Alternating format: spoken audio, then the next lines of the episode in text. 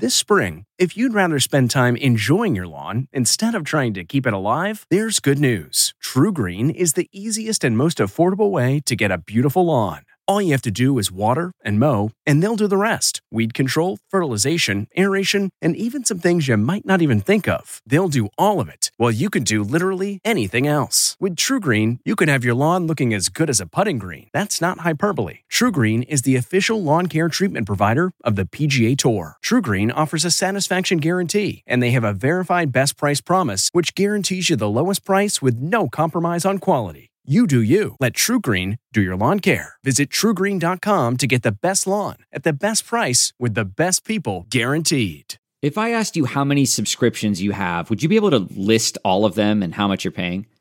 If you would have asked me this question before I started using Rocket Money, I would have said yes. But let me tell you, I would have been so wrong. I can't believe how many I had and all the money I was wasting. Rocket Money is a personal finance app that finds and cancels your unwanted subscriptions, monitors your spending, and helps lower your bills. Rocket Money has over 5 million users and has helped save its members an average of $720 a year with over 500 million in canceled subscriptions. Stop wasting money on things you don't use. Cancel your unwanted subscriptions by going to rocketmoney.com slash Wondery. That's rocketmoney.com slash Wondery. rocketmoney.com slash Wondery. Rakuten's Big Give Week is back with 15% cash back. It's a festival of savings at hundreds of stores, including Doc Martens, Ninja Kitchen, and Hotels.com. Prep for summer and save big on beauty, travel, electronics, and more. It's one of Rakuten's biggest cash back events, and it's on May 6th through May 13th. Join today for free and get an extra 10% cash back boost. Go to Rakuten.com or download the Rakuten app today. That's R A K U T E N. Shoppers get it. You're listening to the CBS Sunday Morning Podcast on Play.it, brought to you by the new film Trumbo.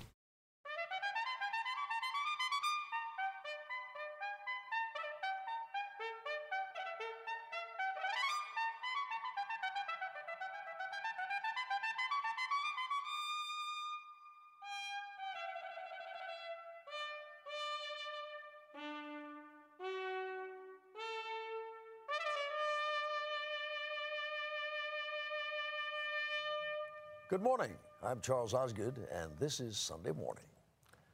A fighting chance is all anyone battling a serious disease can ask for.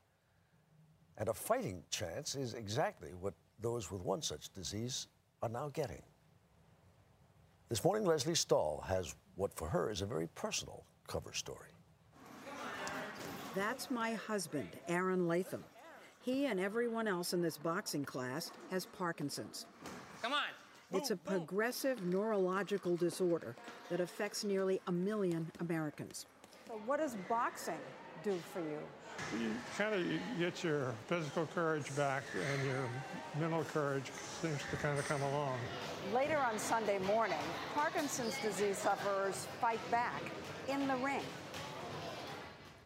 An accomplished photographer has been reaching new heights, and our Lee Cowan went along for the ride. For Vincent Laforet, getting to new heights is the only way to really capture a view of something different. But he's no daredevil. I'm nervous when I take the escalator up, but for some reason, in a helicopter dang dangling out 12,000 feet, totally fine. What our lives down there look like from a camera way up here, later on Sunday morning. Actress Jennifer Connelly spends plenty of time in front of cameras. Cameras that seem to pick up on one particular feature, as she tells Tracy Smith. This This is real. Ask Jennifer Connelly why she plays so many serious roles, and the answer you get is actually pretty funny. I tend to get cast more in dramas. And that's okay. I think it's my eyebrows. I look It's very your eyebrows. I look very serious. I look very stern. And those eyebrows really get a workout in her latest film. Jennifer Connelly, ahead this Sunday morning. Carved in Stone is a story about skill and tradition. Told this morning by Michelle Miller. You can find their work on some of our most beloved national monuments, from the John F. Kennedy gravesite to Washington, D.C.'s World War II memorial. So, everywhere on this memorial, everywhere we see a word, you did it. Yep, I did all these. Ahead this Sunday morning, a family whose legacy is carved in stone. Jim Axelrod talks with presidential candidate Bernie Sanders. Seth Doane has sent us a dispatch from Korea. Steve Hartman has a case of lost and found. Those stories and more. Ahead, a bird's eye view. Go, go, go. But first, fighting back against Parkinson's. Based on the true story. Trumbo, you're the highest paid writer in Hollywood. In 1947, he was blacklisted for his beliefs. Hollywood is just a haven for overpaid traitors. So he rewrote the rules. We do the one thing everyone says we can't. We write. Trumbo is one of the year's must-see pictures. Bryan Cranston towers. Be prepared to go to prison. Helen Mirren is terrific. Whisper a movie you've written in secret. Maybe I've even heard of it. Maybe you have. Trumbo, rated R, under 17, not admitted without parent. Only in theaters this November. Everywhere Thanksgiving. For a fighting chance against disease, people will sometimes go to unlikely places. Even, it turns out, to the boxing ring. Our cover story is reported now by Lesley Stahl of 60 Minutes. Come on, Aaron. That's my husband, Aaron Latham. Come on. With his boxing coach. he and everyone else in the class has Parkinson's. Give me all you got. Come on. Come on. Boom, boom. It's a progressive neurological disorder that affects nearly a million Americans. You don't hear about very many with the disease getting better. I think of Parkinson's as being the incredible shrinking disease. It doesn't shrink itself. Parkinson's doesn't shrink. Parkinson's shrinks you. And I want you to reach up. Aaron and his fellow Parkinsonians, aged 45 to 92, are part of this new program that aims to stop the shrinking, if not reverse it. Together. Each exercise works on a symptom. Then go up. Come on. Give me 10. Up. Stretching is for their stiffness. Footwork for balance. Ready? Boom. Come on. Punching to steady their tremors. Boom. Yes. Go. Ha! Shouting to counter their soft voice syndrome. And sparring for coordination. So, what does boxing do for you? Boxing is just the opposite of Parkinson's. It, everything is designed, instead of to shrink you, everything's designed to pump you up. First of all, you get to put on these great gloves. It gives you enormous, giant hands and a different attitude toward the world. You kind of get your physical courage back and your mental courage seems to kind of come along. The program, called Rock Steady Boxing, uses professional boxing techniques, maybe a little more gently. Developed in Indianapolis in 2006, it has spread to over 50 gyms worldwide. Come on. When Italian born Roberta Marongiu first saw Rocksteady at a medical conference, I just thought it was genius. Why didn't I come up with this when I saw it? I thought it was an amazing program. When she's not coaching, Marongiu is a researcher at the Weill Cornell Medical College in New York working on gene therapies for Parkinson's. My main goal has always been the quest for a cure, finding a cure. But lately, in the last couple of years, I felt there was something missing. And when I found this program, I thought it was something that I could do to help right now in the present. Left, right. Come on. So, two years ago, she and her husband, Alex Montaldo, an actor, Right? went to Indiana to learn how to teach Rocksteady. Good job. They then approached the folks at Gleason's in Brooklyn, a kind of grungy, no frills, old school gym where Muhammad Ali trained and De Niro trained for Raging Bull. Get him! Gleason's donates a ring for them three days a week. It's kind of curious. I always heard that Muhammad Ali got Parkinson's from boxing. When you say boxing for Parkinson's, it's kind of counter counterintuitive. Yes. But the difference is this: we do non-contact boxing. So they don't fight against each other. They can fight against Alex in the ring, and Right. they love it. and they don't get hurt. They don't get hurt. They don't get hit. But what about Alex? I noticed that you wear body armor. Yeah. You get yourself all protected. Yeah, and I'm glad I have to because. You afraid they're going to hurt you? No, well, one of our boxers specifically, he's the very reason why I had to buy that. He hurt you? It was good pain because that showed me how strong he became. Yeah, it's incredible. I think I hit him a little bit too hard in his ribs. And he got home and he decided that it was time to get some body armor. You really smacked him one. More, less, more. Come on. Was your right uppercut or was something like that? I think it was the left. Left. When Les Mills, a New York City teacher and gym coach, was diagnosed with Parkinson's, it hit him hard. When he first came in, he was not in great shape, both physically and psychologically. He was um, pretty depressed, on silver, didn't really want to do much. Well, you should see him now. Come on, Les. When I first started coming in, I was not able to walk straight to the ring. I would have to wobble to the ring.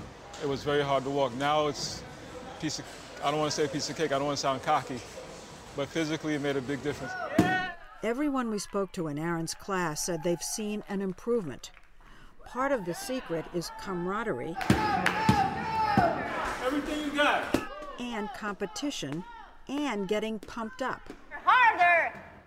Harder. That's why the trainers act like drill sergeants. Knock him out. They make you do what you're supposed to do, not what you want to do. They push you so hard that it becomes a habit, a good habit. Come on, Aaron. And she particularly is a slave driver. come on, Aaron. Come on, Aaron. You can do it. Don't quit on me now. If we don't see a jump from Aaron, we're gonna do push-ups. Like in the army. Come on, jump, Aaron. Does she yell at you? Constantly. And it's okay with you. Well, I'm not sure about that, but it's not going to help me to complain. When he's not boxing, Aaron is a novelist, a screenwriter, and a playwright. How bad is it to be interviewed by your wife? It gives you the creeps.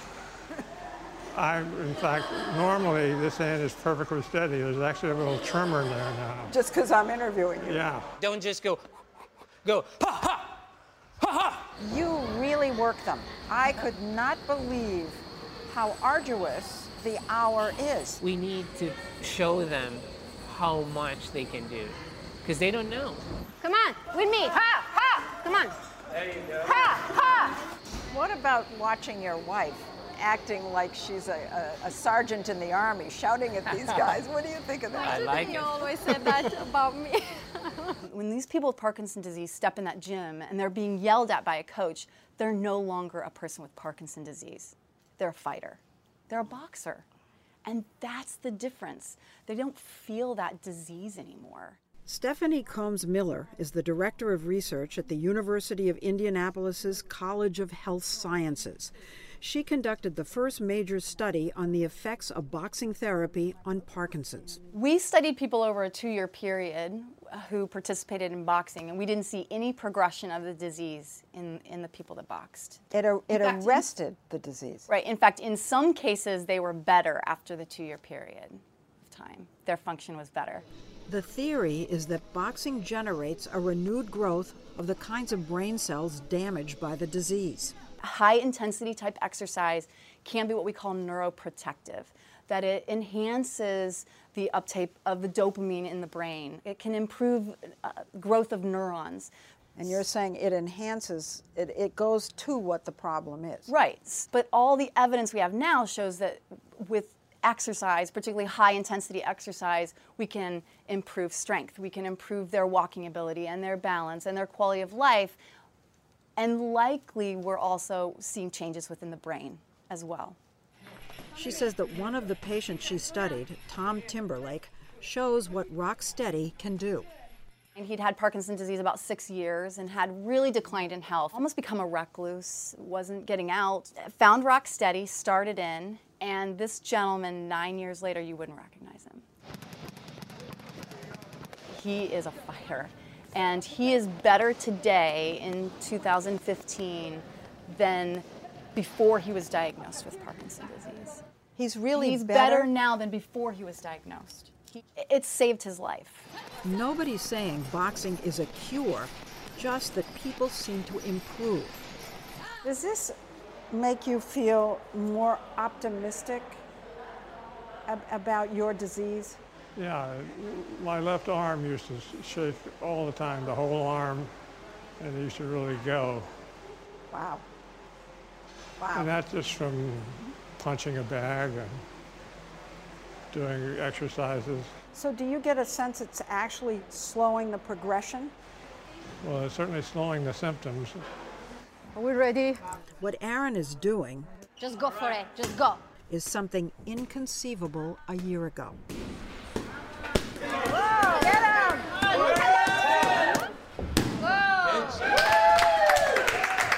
Well, you did great. I always wanted to shake your hand. Go in there. Go in there. Coming up, what do you see?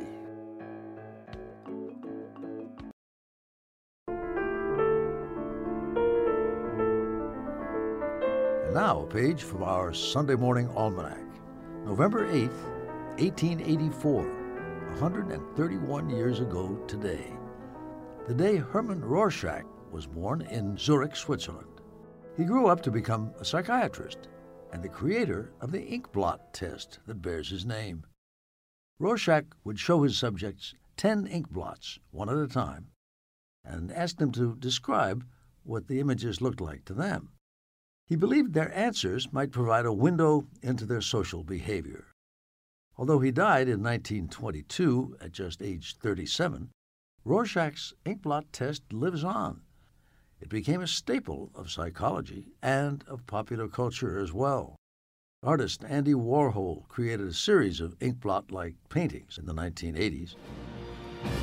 And the test played a bit part in the 1995 film Batman Forever, when star Val Kilmer talked with a police psychiatrist played by Nicole Kidman. You have a thing for bats? Oh, that's a Rorschach, Mr. Wayne. An ink blot. People see what they want. I think the question would be do you have a thing for bats? The test has been the subject of controversy as well. Many practitioners objected when the original 10 ink blots were posted on Wikipedia back in 2009. What do you see? Well, I, I really don't know. They argued the images would lose their effectiveness if future test subjects saw them in advance. On another front, some subjects question whether there's scientific proof that the test is even valid. So, is the inkblot test valid or not? As Dr. Rorschach used to say, it all depends on how you look at it. Based on the true story. Trumbo, you're the highest paid writer in Hollywood. In 1947, he was blacklisted for his beliefs, Hollywood is just a haven for overpaid traitors. so he rewrote the rules. We do the one thing everyone says we can't. We write. Trumbo is one of the year's must-see pictures. Bryan Cranston towers. Are you prepared to go to prison? Helen Mirren is terrific. Whisper a movie you've written in secret. Maybe I've even heard of it. Maybe you have. Trumbo, rated R, under 17, not admitted without parent. Only in theaters this November. Everywhere Thanksgiving. Behold the alphabet, carved in stone, Vermont red slate to be exact, the painstaking work of master craftsman Nick Benson. Michelle Miller has the story of a unique American family. With a mallet and chisel, the slowest writer in Newport, Rhode Island averages just two letters an hour. Even when Nick Benson breaks out his power tools, he's not much faster.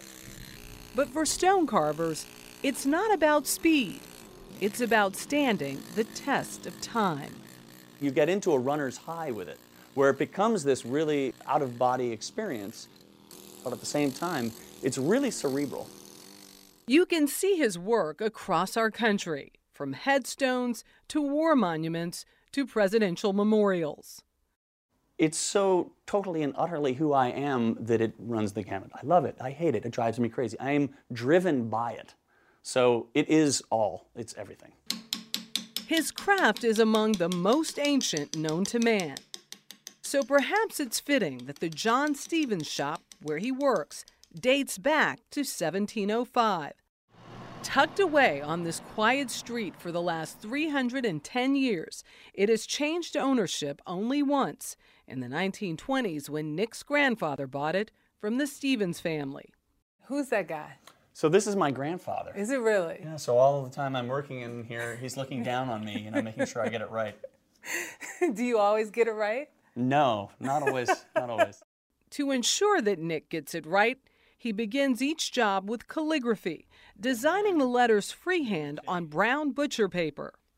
And this is really the way the Romans used to lay out all of their lettering. Can I try? Yeah, absolutely. This is without any experience whatsoever. And then twist a little bit to get thin. There you go. That's good. I like that. And then let it out. That's it. I love it. A third generation carver, Nick began his apprenticeship under his father at the age of 15.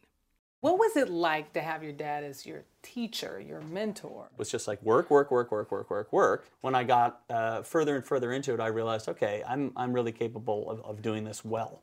So well that in 2010, he received a prestigious MacArthur Foundation Fellowship, a so called Genius Grant, the first and only stone carver to earn that recognition.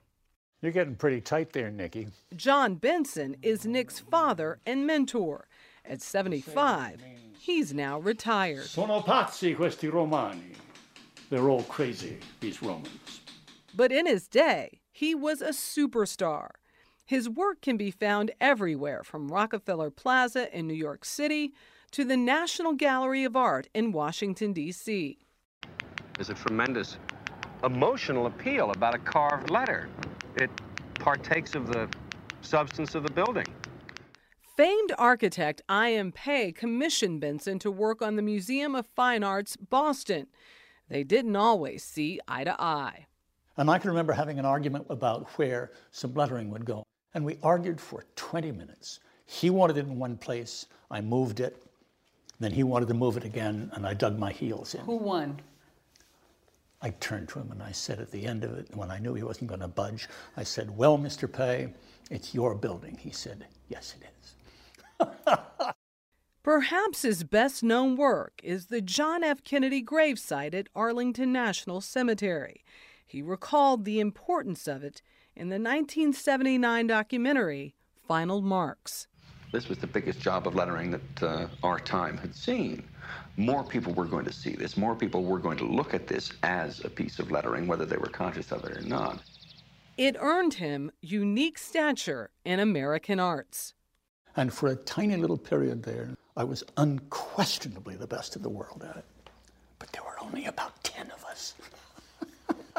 Let the word go forth from this time and place to friend and foe alike that the torch has been passed to a new generation of Americans. And as if echoing John Kennedy's words, for the Benson family, you might say stone etching is ingrained in its DNA. When did your grandfather design these inscriptions? He designed them back in the late 40s, early 50s. Nick's grandfather, John Benson Sr., designed the letters on the Marine Corps War Memorial, which honors Americans who captured the island of Iwo Jima from the Japanese. Like grandfather, like father, like son, it was Nick who carved the letters on the Martin Luther King Jr. Memorial with its bold proclamation. We will be able to hew out of the mountain of despair a stone of hope.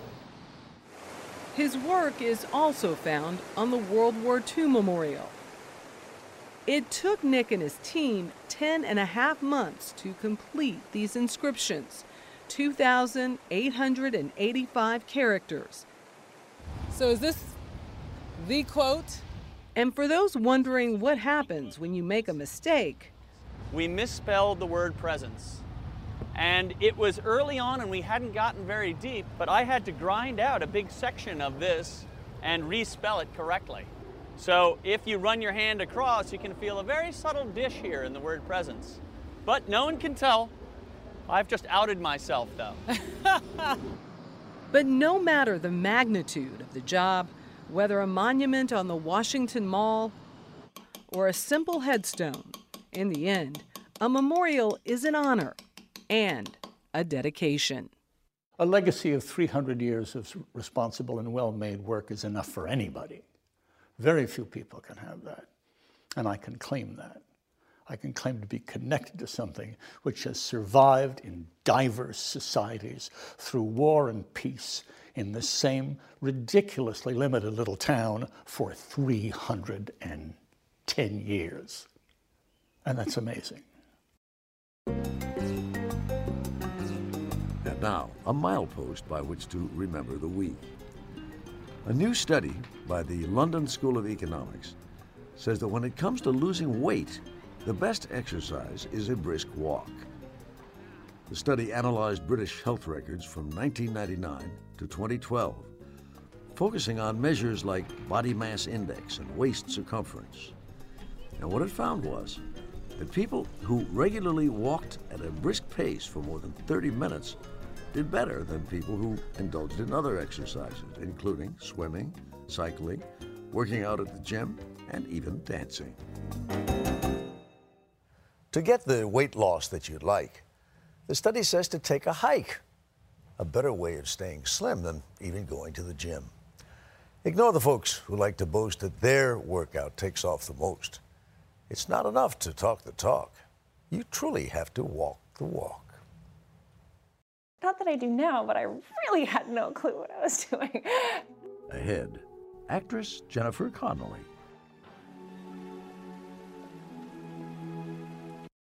Welcome to Play It, a new podcast network featuring radio and TV personalities talking business, sports, tech, entertainment, and more. Play it at play.it. Here. Me. Your date? It's Sunday morning on CBS, and here again is Charles Osgood. Jennifer Connelly won an Oscar for her role opposite Russell Crowe in the 2001 film A Beautiful Mind. Quite a different role from the one that she plays in her latest film. Tracy Smith has our Sunday profile. Excuse me, can you spare a cigarette? Oh, sure. Here you go. Thank you. In the new movie Shelter, Oscar winning actress Jennifer Connelly is a homeless heroin addict on the streets of New York City. Dirty, emaciated, desperate, and almost too believable. How detailed do you get when you're getting into a character? Like, how much do you need to know? I get really detailed. I was very specific about, like, you know, my.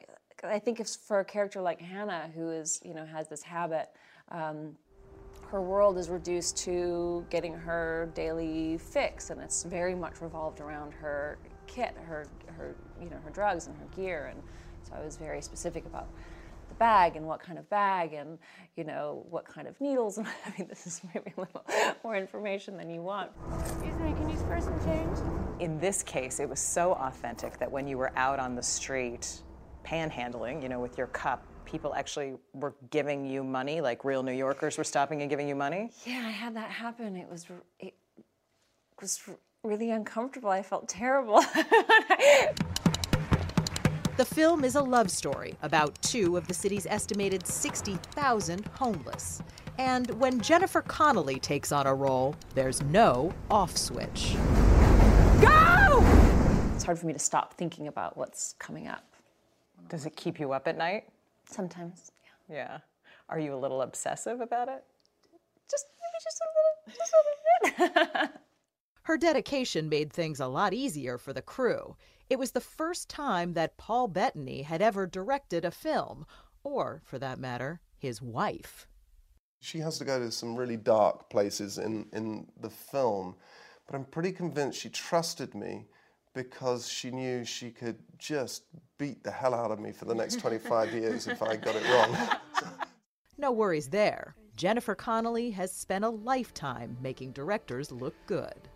He worked really hard for that house. She's at her best as the troubled beauty, whether she's a woman defending her home I lived here and you stole this house from me. or the loyal wife keeping it together while the world crashes down around her. Punish me! Punish me, Noah! Not them. You don't do a lot of comedies. Why not? No, I've done a few. God, I don't, I don't know. Um, I don't get cast in them very often. Are you funny? Probably not. You don't think so? Probably not. I don't know, but I tend to get cast more in dramas. And that's okay. I think it's my eyebrows. I look It's very, your eyebrows. I look very serious. I look very stern. Yes, it's all about the eyebrows. I look stern even when I'm not stern. if, if I'm not feeling cross, I look a little bit cross. I Can't help it. It's just my face. And that face has opened a few doors. Certainly, being in places like this, it's kind of meditative. Jennifer Connelly was born in upstate New York and spent part of her childhood climbing trees here in the little town of Woodstock. I was kind of a, a little bit of a tomboy. Tomboy or not, she did clean up pretty well. Connelly started modeling in grade school, and that led to her being cast at age 11 in Sergio Leone's 1984 epic, Once Upon a Time in America. Did you have any idea how incredible that was at the time? I just had no clue what I was doing. I, not that I do now, but I really had no clue what I was doing. There's so many first things. It was my first time on a movie set, and it was my first time out of America. We filmed in Italy, and um, it was my first kiss. I had to kiss this boy in the scene, and it's the most chaste thing you've ever seen. But I was just mortified that it was in a movie, and um, it. The whole thing was like was larger than life, and and um, magical. You know, really magical. Not all of her roles after that were quite as magical, but her turn as a desperate drug addict in Requiem for a Dream established her as a serious actress. I'm wondering, Professor Nash, if I can ask you to dinner. And this one would make her a household name. You do eat, don't you? How emotionally draining was that movie? Baby, you're sick. It was very demanding in that way, but also I was so I was just so grateful to have the opportunity. You know, I remember I, I'm reading the script and thinking, God, if only they'd give me this job, I'd love. I won't ask for another good job again. I promise. Shouldn't have made that promise, but um, I felt very strongly about it. So I was really, uh, I felt very grateful to be there all the time. This is real. For her role as the wife of brilliant but tortured mathematician John Nash, Jennifer Connelly came away with an Oscar, and it turns out, a whole lot more. Maybe you're just better with the old integers than you are with people. You may recall that Paul Bettany was also in the movie, and though they never shared a scene, they caught each other's eye. Director Ron Howard knew something was up. On the very last day of shooting, Paul was kind of playing his guitar, and he's a pretty good musician, and and I felt like she was not just listening to the song. I thought she was, I thought she was really connecting. And my director's eye was telling me that I this that, that there's something, there's some connection going on. There's a little electricity here. You brought a guitar, and there was a spark there. Oh, I'm here to tell you, if you're going to marry up, guitars work, okay? That's a, for all the boys out there, if you're intending on marrying up, the, they fall for the guitar thing, yeah. Is No, that it's- true? it's Was there true. a I moment? Knew, I knew them. I knew the moment. But neither acted on it until September 11th, 2001, when Paul was in Italy and saw that New York City, Jennifer's city, was under attack. Like so many uh, people in that moment, my life changed. I went home to this house and spent two days trying to ring this woman in New York City that I sort of really barely knew. And I thought, why am I? And I couldn't get through. Nobody could get through to New York. And I thought, why am I ringing this woman up that I barely know for you know the last 48 hours. I sort of realised I was in in in love, and and and I um, I finally got through to her, and I said um, I said I'm coming over, and let's let's let's get together, and she said yes, um, which was surprising. They were married New Year's Day 2003 and have two children together. Shelter is their most recent baby. I just need a little bit of money and just a little bit more time, and I'm going to be home. She may have that stern look on her face, but Jennifer Connelly says behind it all is a grateful heart. I'm really blessed. I love my job. I love going to work. I just love it. I love getting up. I love preparing for it. I love the whole process. I love the whole ritual. I love being on set. I'm very lucky. Lucky girl. Based on the true story. Trumbo, you're the highest paid writer in Hollywood. In 1947, he was blacklisted for his beliefs. Hollywood is just a haven for overpaid traders. So he rewrote the rules. We do the one thing everyone says we can't.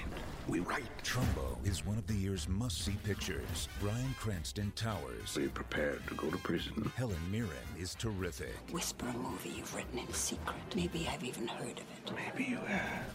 Trumbo, rated R, under 17, not admitted without parent. Only in theaters this November. Everywhere Thanksgiving. The photographer who captured these images is reaching new heights every time he reaches for his camera.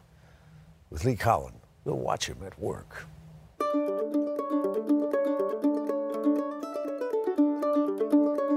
At first glance, his images look more like circuit boards, nerve centers surging with energy. But while these are hubs of activity, they're not the kind in our computers. These are the world's great cities, photographed the way the heavens see them, sparkling spectacles below. It's almost as you watch the avenues up and down, you're feeling the arteries of the blood flow of the city. You literally perceive the depth and the three dimensionality of the Earth in a different way, and you see distances in a different manner. They look much smaller, much more within reach. Vincent Laforet has taken aerial photography to new heights. His images have transformed the spaghetti bowls of LA's freeways, the glittering strip of Sin City, Las Vegas, and made London's Big Ben look more like a big jewel. It was almost an outer body experience because it's just so beautiful from up there. They're just a few of his godlike glimpses that he's publishing in a new book, fittingly called Air. Since I was 13 years old, you know, like everyone else, I look out of the windows of a commercial aircraft and I'm fascinated by it. I see every little intersection, the police cars, the stadiums, and you wonder what's going on down there. You can see this incredible diorama of activity. Vince spends a lot of time in helicopters, but not the way you might expect. He doesn't just hover a few hundred feet above, as you do in most choppers. Vince asks his pilot to take him up to 9, 10, 11,000 feet and higher, altitudes helicopters rarely fly. Some veteran helicopter pilots actually refuse to go up there. They're just not comfortable. The first time I went up, it was scary because I'd never been that high in an open window or door in a harness leaning out and you see planes going right underneath you. Your heart skips a beat. So when he asked us to join him on his recent flight over the city of Miami, well, how could we resist? It's the best seat in the house. You got it. We took off just before sunset and headed east toward Miami Beach. November 630 Tango X-ray With a brief stop, hovering over a couple in a pool. What is it that you're really looking for? I'm looking down there and trying to make order out of chaos. Uh, I'm looking for pattern, geometry, color, uh, and light. What's it like when you're literally leaning out over the edge of the chopper? You forget about it after a while. You're so focused on getting that image. Do you ever think about the fall? The only time I th- thought about it was at high altitude over New York. That's when a physicist explained to him that a fall from that high up could last a terrifying 41 seconds. That's how long the fall would be. Yeah, and I was like, thanks for telling me. Now I know. Uh, Too long. Lot, way too long. All right, let's go towards downtown looking west. Okay, you got it. Once it got dark, we started going higher. Now, helicopters can be like flying blenders, they vibrate wildly. And Vince has to try to hold the camera steady while shooting at very low shutter speeds, often as the chopper goes into steep banking turns. Yeah, I'll get you over top of the hole in a second here. Coming in, perfect. Beautiful. Oh, almost 86. The hot Florida air got cool and crisp as we climbed even more. Until we were at about 8,000 feet. Nothing between us and downtown Miami except air. As a photographer, or as a visual communicator, you try to find images no one's seen before. That's your goal. And that's a pretty tall order in 2015 when everyone has a camera on their phone. Laforet is used to breaking ground, although he's usually on the ground to do it. Back in 2008, he was one of the first to shoot video on a 35mm digital camera. His mini movie, called Reverie, was something few had ever seen, certainly not from what most considered basically a still camera. But that's just him. Ever since he was a child, something about the visual just clicked. And when I was 15, I asked my father, who was a photographer, can I borrow your camera? And then I picked up this camera, I took a picture, and I was done. I was like, that's it. He was rarely without a camera after that, and he soon became the youngest staff photographer ever hired by the New York Times. I would always say I want to find something that people either people can't see or don't want to see. So you climbed all the way up? He once scaled the antenna on top of the Empire State Building, sand safety harness, mind you, just to get a shot like this. This is about 1,475 feet up. In the days after the attacks of 9 11, Laforet was dispatched to Pakistan, much to his surprise. I was not a war photographer. You didn't want to be on the front lines. No. When bullets fly, I hit the ground and I stay down. But staying down turned out to be his secret, capturing not so much the war, but the victims of it. These were real people, you know, that had families that were just as afraid as people back in the States. Laforet shared the Pulitzer Prize for feature photography that year. He was only 27. That and Katrina, a few years later, are the two stories that really formed me as a journalist. When you see what happened in New Orleans to Americans, you know, in our country, that really shakes your foundation up pretty seriously. So seriously that Laforet needed a change. He quit his job as a photojournalist and decided to pull away from it all for a while. Now you're doing something where there aren't people and perhaps emotions in your pictures anymore. There's something very odd that happens when you go up in the air, in that, ironically, it's kind of intimate. I, I can't explain it. Vincent Laforet has always pushed the envelope, but for him, it's not about being a daredevil.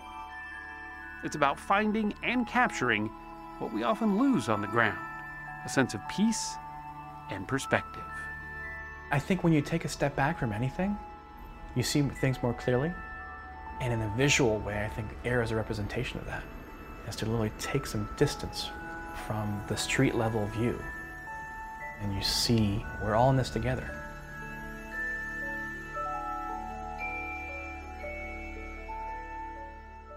Lost and found. Next. What is it? What could lead a very young girl to experience her very first tears of joy? Steve Hartman has a case of lost and found. Your hands are so sticky. Whoever coined the phrase military brat Let's get a paper towel. obviously never met the angelic daughter of Army Staff Sergeant Nicholas Pogham Here. and his wife Jen. Mackenzie is three, and if you look closely at pictures of her over the years, you'll notice something. That giraffe, which she calls Raffy, is in almost every shot. I guess they call it like a lovey. She always wants to go to bed with it. When she's sick, she wants it. It's like her friend. The way that she acts with it is like it's her friend. Jen says this friend has been Mackenzie's constant through their many moves and has been especially comforting during Nick's deployments. When he's gone for weeks and months at a time, she still has this one thing. Had this one thing. Yeah, sorry. It got lost during their most recent move. Raffy is her, her lifeline. It's it's one of the only things that she has all the time. I understand. To some, this may seem like much ado about nothing. But losing a lovey can feel Raffy, like a very big deal. where are you, Raffy? As this home video shows, Mackenzie first noticed Raffy was missing right before their move from Washington State to Pennsylvania. I'm gonna take him to Pennsylvania. Her parents assumed he was in a box somewhere. Not yet. But for 11 long days, Mackenzie had to live without her soulmate. Until finally, at the very end of their unpacking, As soon as Jen found it, she cut open the box, and I was like, you know what? Let me record yeah, this we have, reaction. we have to get this. they hid Raffy in the refrigerator and told Mackenzie to get a drink. As you would expect, she was delighted to be reunited. What is it? But in this moment, Mackenzie made another, even more surprising discovery that a very strange thing happens when you're really, really happy. Oh, because you're happy. He's back now. In all of her life, she'd never been so happy that she cried. He's back, too. It's gotta feel weird the first time. But surrendering to this quirky human trait can be one of life's greatest joys, as I'm sure some of you at home can now attest. Welcome to Play It, a new podcast network featuring radio and TV personalities talking business, sports, tech, entertainment, and more. Play it at play.it. Thank you very much. Next, Democratic candidate Bernie Sanders. And later, the forgotten heroes.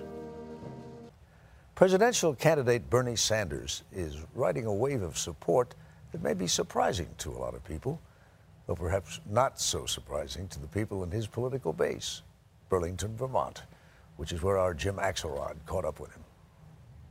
Before you said it, I said, don't underestimate Bernie Sanders. Hi. Best of luck. Thank you very much. How you doing? Pretty good, sir. Thank you for running. Thank you. Can I just ask you, does this feel good? Of course it feels good. It feels great. And Bernie Sanders said to me, you shouldn't vote for Hillary. The striking thing about Bernie Sanders is not that he's a man whose Okay. time has come. Bernie, thank you so much. I'm Bernie Sanders. I'm running for Congress. I know. And I It's that he's been waiting so long I'd love to hear you talk on TV. Thank you. Six. for his time to get here. We do two a minute. We're doing well. We have the wealth in this nation to provide a decent standard of living for all of our people. Demand pay equity for women workers. What you were talking about in 1988 and what you're talking about in 2015, it's the same thing. More and more Americans are catching on to what I have been talking about for decades. What we need to do is radically change the priorities of this nation. Do you feel a little bit of satisfaction like suddenly you people are listening? Yeah. Were you waiting for America to catch up with you? Well, I'm glad that it's happening. Please welcome Senator Bernie Sanders. After 40 years of trying to gain traction with his message, Sanders, the 74 year old Democratic Socialist senator and former mayor of Burlington, Vermont, is suddenly dancing with Ellen. I don't have a super PAC. I don't even have a backpack. I carry my stuff around loose in my arms like a professor. He's being parodied by dead ringer Larry David. I own one pair of underwear. That's it. Some of these billionaires, they got three, four pairs. Were you watching Saturday Night Live? I didn't. I, well, I've seen it. Who told you this is. Who didn't tell me? I got it heard from 20 different people. Did you laugh? Yeah, it was very funny. BernieSanders.com. Check it out. It's a mess. And he's running neck and neck with Hillary Clinton in New Hampshire by calling for a revolution. The only way we really transform America and do the things that the middle class and working class desperately need is through a political revolution. Political revolution, that's a big term. Look, in the last election, Jim, 63% of the American people didn't vote, 80% of young people didn't vote.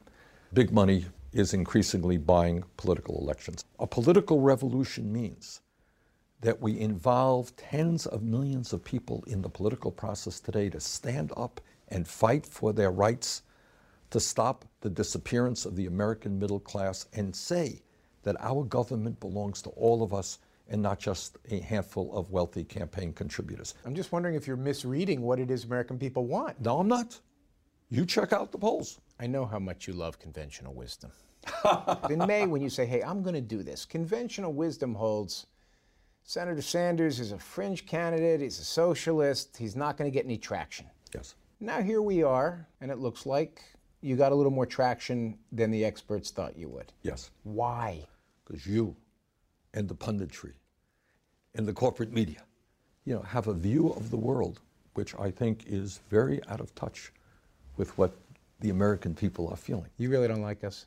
No, no, it's not a question of not liking you. I like you. You're a very nice guy. What corporate media is about is very often deflecting attention away from the most significant issues facing our country and giving us entertainment all the time. And I get upset that media, by and large, is more interested in dumb things that somebody says or how much money I'm raising. No one cares about that. We got to focus on the real issues facing America. Hey, how you doing? If Sanders is the junior senator from Vermont, his matter-of-fact style is all Brooklyn, where he was born and raised among working-class immigrants, many of them Jews like himself, whose families had fled discrimination in Europe. Economic inequality, it's your reason for being. And I'm wondering where that came I will tell you where that came from. When you're five or six years old and you hear your parents arguing, and sometimes pretty fiercely, it's very disturbing to a child. And my parents did. Over money. Over money, almost always. My father came to this country from Poland at the age of 17 without a nickel in his pocket. He always had a job, but he never made a lot of money. So we were never poor, but we just never had a whole lot of money. I think we were solidly lower middle class. But you could have then said, you know what? I'm going to go to medical school and make money. yeah, I guess. But you didn't. No, I didn't. I mean, I think from an early age, and again, what I cannot tell you, you asked the fair question, I just don't know the answer, why we turn out the way we do. It is the rare politician who will admit he doesn't have all the answers. But uncommon has long been one of the more polite descriptions of Sanders. After all, how many candidates have disclosed they have five figure credit card debt? You have to become an open book in a way you've never been before. For instance, between $25,000 and $65,000 in credit card debt. My wife handles that. I think actually that's been paid. Look, we do fine financially. A United States Senator makes a good living. But how do you get that much credit card debt? I actually don't know. You have to ask my wife that. But I think we have paid it all off. Do you think in some way that makes you more relatable to the average American? Maybe, but that wasn't the intention, I am sure. Okay. He's been with his second wife, Jane, The pitch was a little on the inside. for 34 years. Thank you, Grandma. they have seven grandchildren between the two of them. Whoa! You knew going into this that would we be didn't the deal. expect it to take off so quickly. Whoa! Unbelievable. I said to him when we were talking about whether he should run, isn't there another way you can get the issues out? This is the ultimate I told you so moment yeah, in a it marriage. is. It is. As Jane Sanders knows better than anyone, her husband is always going to do it his way. He's not really into the stagecraft. We do try to point it out every now and then that he needs to pay attention. But he fights you every step oh, of the yeah, way. yeah. Oh, yeah. He is all policy still. How many of you guys want, are looking forward to going to college? Raise your hand. How many of you worried about the cost of college? As this campaign evolves, the extent to which you need not to change your message, but to change the delivery mechanism so that it's not eat your peas. I understand. Do you run the risk of being too serious? I, you know, I plead guilty. You hate the question. No, no, it's a fair question. I know how to do this stuff. Like, hey, how you doing? Let me tell you a few jokes, and I know you're too dumb to want to listen to a speech beyond three minutes, so I'm going to be brief. Vote for me. I'm great. Everybody else is terrible. Have a nice day. I don't do that. If we stand together, there is nothing that we cannot accomplish, and that is exactly what this campaign is about. Can't be politics as usual. I ain't a candidate of the politics as usual. With Hillary Clinton starting to expand her lead in polls nationwide, the stakes are growing ever higher as Bernie Sanders prepares for the Democratic debate CBS News will host this Saturday. You are not running just to get a good speaking slot at the Democratic National Convention. No, We are running to win. I fully admit we are the underdogs. We started this campaign at 3%, 5% in the polls. Nobody thought that we could win in New Hampshire, win in Iowa, and yet we're doing well in both of those states, and we're doing well around the country. So we're in this race to win it.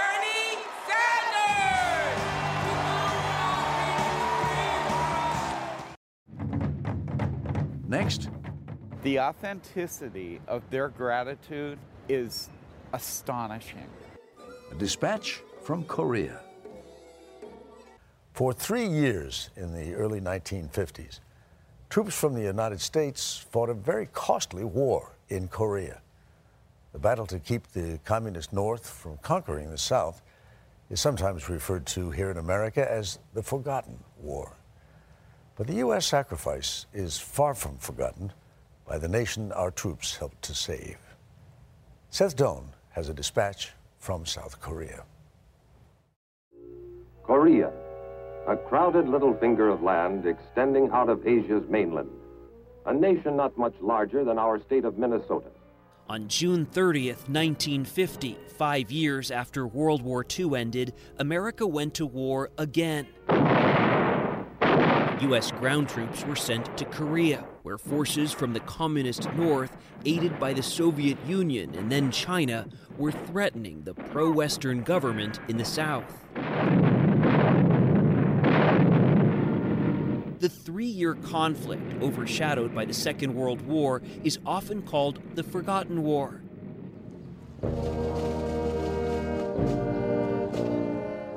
And these are its forgotten victims, the families of nearly 8,000 men still classified as missing in action.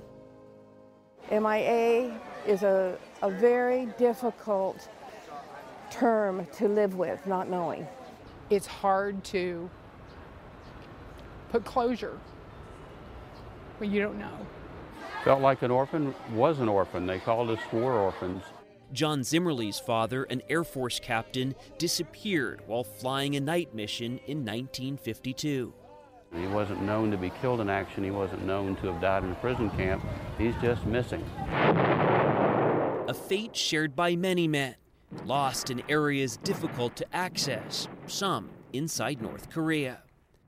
In May, the siblings, spouses, and children of two dozen U.S. service members who never returned from the battlefield were invited as guests of the South Korean government to visit the country where their loved ones were last seen. For most, it was the first time they'd ever come here. The trip was organized by volunteer Sunny Lee, who was born near Seoul during the war. Why does the South Korean government spend this sort of money to bring the families of veterans here? to pay back, um, to show them how much we appreciate it. And to introduce Korea to the families who sacrificed so much. Showing off its music, its dances, even its fashion. I feel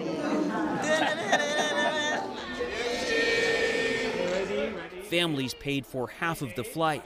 Everything else was picked up by the South Korean government. It's overwhelming. Suzanne Schilling's dad, a Marine pilot whose plane was shot down over North Korea in 1952, was honored as a hero. We all thought it was a tour of Korea. We'd see battlefields, we would see memorials. Had no idea that they were going to celebrate us at the level that they did. Memorial services were held at the National Cemetery, at a military base, and near the demilitarized zone that divides North and South. At the War Museum, families found the names of their loved ones inscribed on a wall. Robert Moran's father disappeared during a reconnaissance mission behind enemy lines.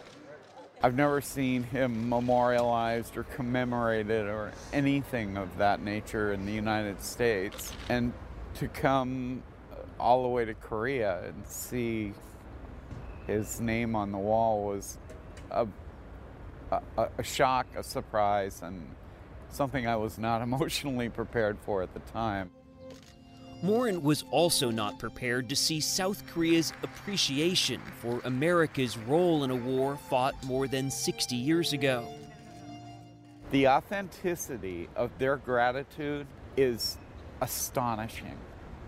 I mean, they could not possibly fake what we're experiencing from people here. It just there there aren't that many good actors in South Korea. When you look at these names, you know some of the families. Oh, yes, many of them. Um, Sunny Lee, who now lives in Utah, first pitched to the Korean government the idea of a trip for these families of those missing in action. Why do you take this so personally? Why do you feel so deeply? well, it's like, uh, you know, if you're in a burning car, somebody came to save your life. Don't you feel that the, they're your hero to pay back for the rest of your life? I feel like that.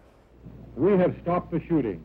When the armistice was signed in July 1953, South Korea lay in ruins. People were starving, millions were dead. But within 60 years, and with the help of foreign aid money, South Korea transformed itself into the world's 14th largest economy and sixth largest exporter, in part due to the popularity of Korean brands, including Samsung and LG, Kia, and Hyundai. Economists refer to it as the miracle on the Han River, a miracle that South Koreans insist in part resulted from the American sacrifices that earned them their freedom from communism.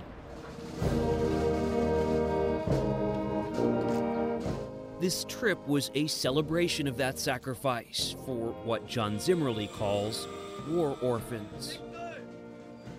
I'm here with other war orphans, and all of a sudden, we all have that camaraderie. We've seen it, all the pictures just kind of arose in one line behind me. It was like all the guys were here, all the guys that were missing had come back. It was, it's the most, it's, it's the most emotional I've gotten about this whole issue. And I have had emotional moments over the past, but all of a sudden it made sense. Finally, finding a sense of closure. More than 60 years later.